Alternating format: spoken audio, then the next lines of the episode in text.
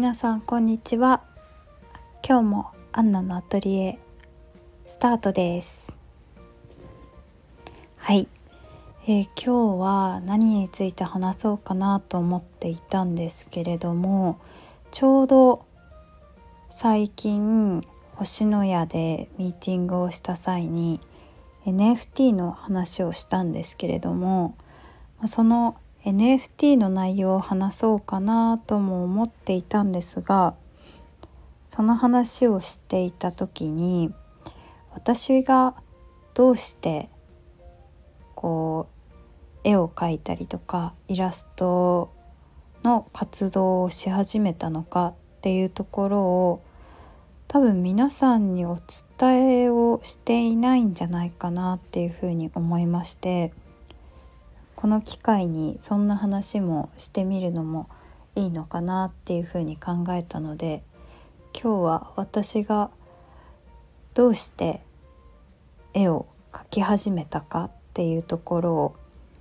お伝えしていこうかなと思っています。まあ、まずその絵をこうインスタグラムを通して描き始めたていうよりもさらにもっと昔の話からいきますと私がその手書きをすることが好きっていうのは第1回目くらいのアンナのアトリエでお話ししたかなというふうに思うんですけど私そもそもその手書きすることがすごく好きでなんか幼い頃から私よく祖父母のお家に預けられていたんですけどちょっとこう姉があの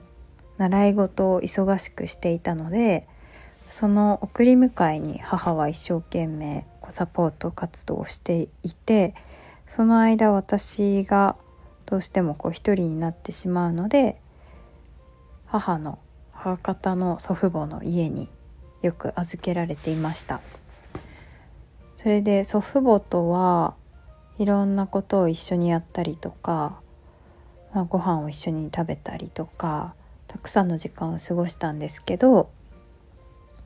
まあ、私が幼かったのもあり幼稚園ぐらい幼稚園入る前とかからですかね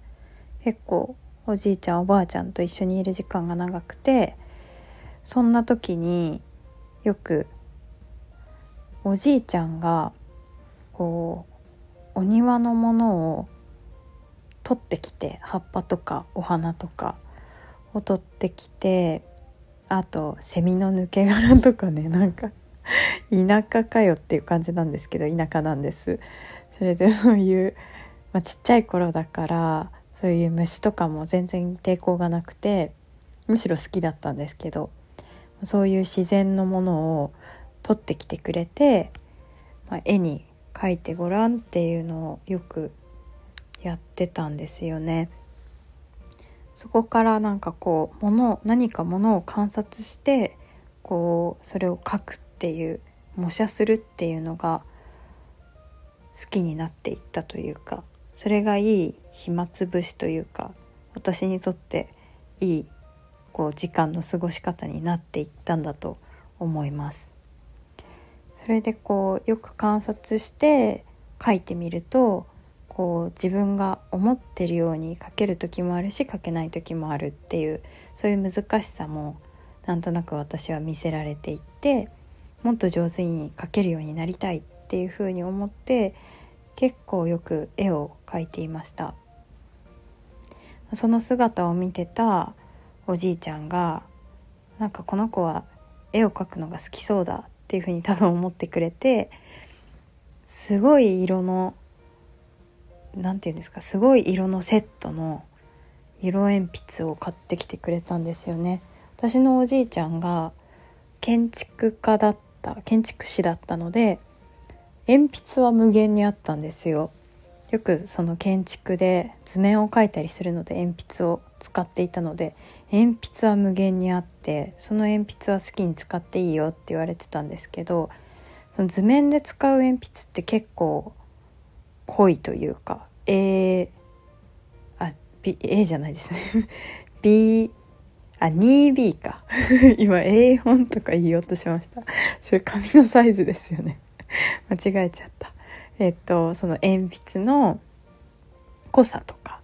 もなんかこう図面で使ってる濃さと私が絵で使いたい濃さとかもこうちょうど合っていてよく使わせてもらってたんですけど、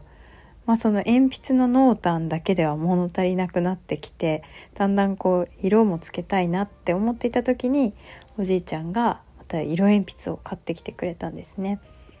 でその色鉛筆を使ってまたいろんな色をのせていくことでこう自分が描いた絵がより生き生きと見えたりとか立体的に見えたりとかこうなんとなくこう自分が描いたものにこうみずみずしさっていうかこう命が宿っていくみたいな感じがまた好きでそれでなんかより見せられていったっていう感じの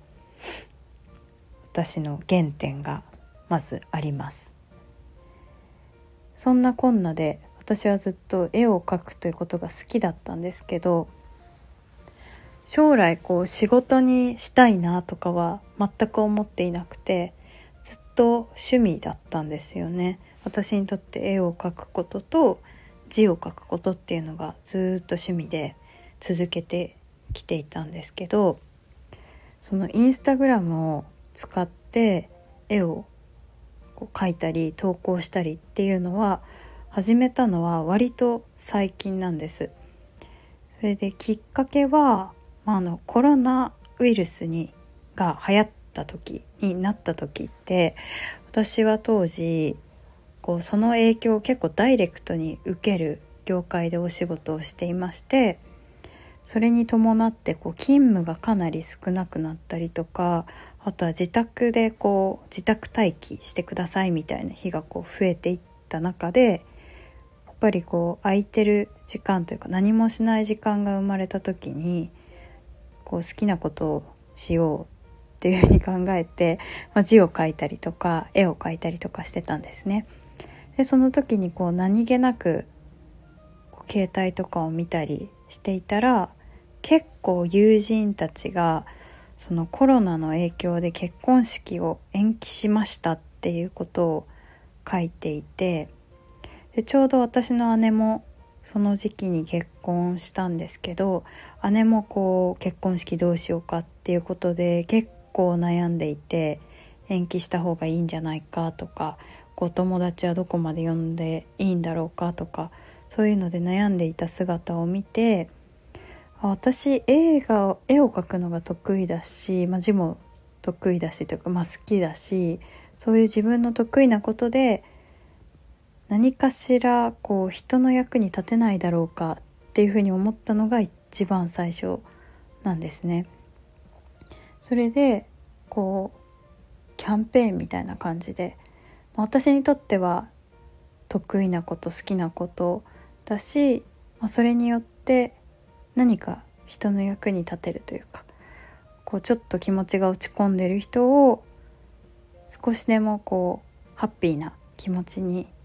させられたら嬉しいなっていうふうに考えて、まあ、人の役に立てたらそれで私もハッピーだしっていうので始めたっていうのがインスタグラムの初めの